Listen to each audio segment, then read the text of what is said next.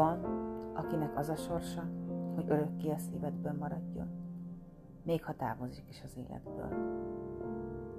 Becca Lee Haldokló élet, hatodik rész. Gyermeküket elveszített családok gyásza és megküzdése. Szembesülni a halállal szörnyű élettapasztalás.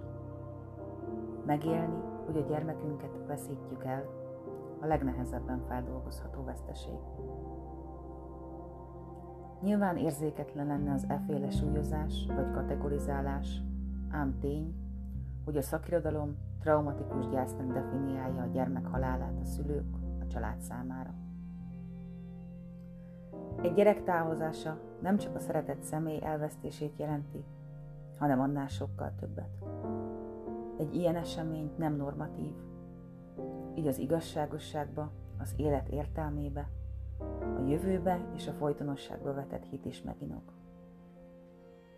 Többen úgy írják le érzéseiket, mintha egy robbanást éltek volna át, és a bomba pusztítása megrendítette bizalmukat, az összes viszonyítási pontjuk elveszett. A csalás struktúrája ilyenkor teljesen megbomlik, az egyensúlyi helyzet kibillen, ezért szükséges a tagoknak saját szerepeiket és funkciójukat újra definiálni. Minden családtagnak saját gyásza van, ám a rendszer is gyászol. Egy család gyásza mindig több, mint tagjainak veszteségélménye együttvéve. Külön mintázata és többletminősége van. A családon belül kavargó érzések és reakciók egymással szoros kölcsönhatásban jelennek meg, amit cirkuláris okságnak nevez a családterápiás megközelítés. Számos tényező van hatással arra, hogy egy gyermek elveszítése milyen reakciókat vált ki a szülőkből, a testvérekből.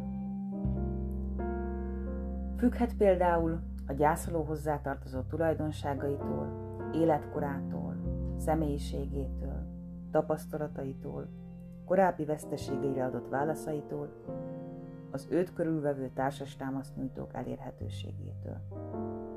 Ezért minden ember gyásza egyedi, és a családtagok traumafeldolgozási módja is eltér egymástól. A gyász folyamat leírására mindig akadtak próbálkozások, de a mai felfogás szerint nem integrálható egyetlen modellbe. Nehezen definiálható, szakaszai gyakran nem artikulálódnak látványos módon, áthatják egymást. Két dolog fontossága hangsúlyozható, ha reziliens gyászfeldolgozásról beszélünk. Az egyik a meghalt személyhez való folyamatos kötődés, amely, amelyet fenntarthat a gyászoló a tragédiát követően is. A másik pedig a jelentésadás, a veszteségnek tulajdonított értelem.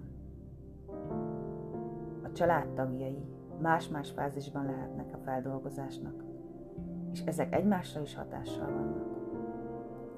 Valójában a gyermek elvesztése nem is dolgozható fel teljes mértékben, hiszen az elhunytal való érzelmi kötődés megszakítása nem lehetséges. A megküzdés azt jelenti, hogy a gyász különböző elemei egymást váltva jelennek meg, néha felerősödnek, például az évfordulók alkalmával, máskor pedig lecsillapodnak. A megküzdés akkor tekinthető sikeresnek, ha a családtagok a megtörtént tragédiát beépítik az identitásukba, és életútjuk részeként tekintenek vissza rá. A feldolgozás a család minden tagjára, de mint rendszerre is számos feladatot ró. Újra kell strukturálni identitásokat egyénileg és családként egyaránt. El kell fogadniuk, hogy egyik tagjukat elvesztették, önmagukra pedig tovább élőként kell tekinteniük, innentől kezdve gyermeküket elveszített szülők, vagy testvérüket elveszített testvérek lesznek. Ezek az új szerepek természetesen számos kérdést indukálnak. Hány gyermekem van tulajdonképpen? Fiatalabb testvér maradok-e? Vagy az idők során én válok idősebbé?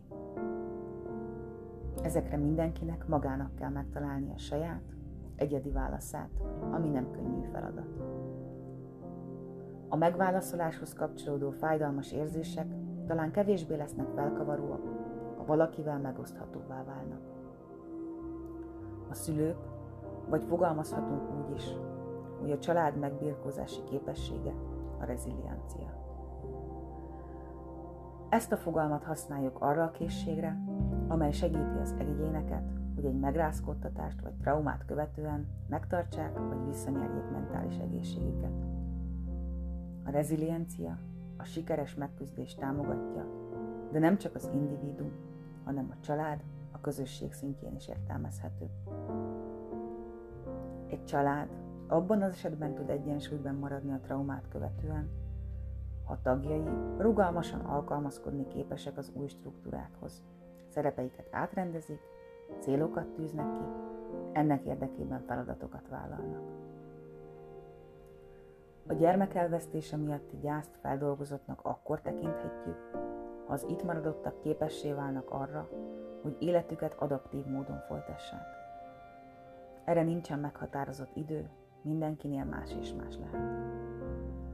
Talán furcsának tűnik, de a gyászsal való megküzdés olykor fejlődési lehetőséget is magában rejt azáltal, hogy a világ és benne az egyén helyének megtalálására ösztönöz, új értelmezési kereteket igényel, világképet és értékrendet formál.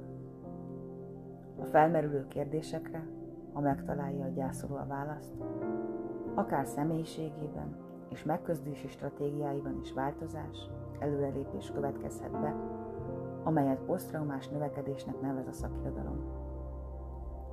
Ebben a folyamatban kiemelkedő szerep jut a szociális környezetnek és a szociokulturális hatásoknak. Ha például a gyászoló személynek van olyan a környezetében, ismeretségi körében, aki hasonló traumát élt át, például ugyancsak elveszítette daganatos betegséggel küzdő gyermekét, és növekedést ért el, akkor ez a szülő modellként szolgálhat sorstársa számára. Nagy segítséget nyújthatnának tehát a gyász feldolgozásában azok az önsegítő csoportok, amelyekben a szülők, hozzátartozók megoszthatják érzéseiket, fájdalmaikat, negatív gondolataikat, és olyan módszereket sajátíthatnak el egymástól, melyek segítik őket a megküzdésben. Ezzel hat részes podcast sorozatom végére értem. Bízom benne, hogy sikerült hasznos információkkal is szolgálnom a nem könnyű téma iránt érdeklődőnek. A megtisztelő figyelmet ezúton is köszönöm. thank you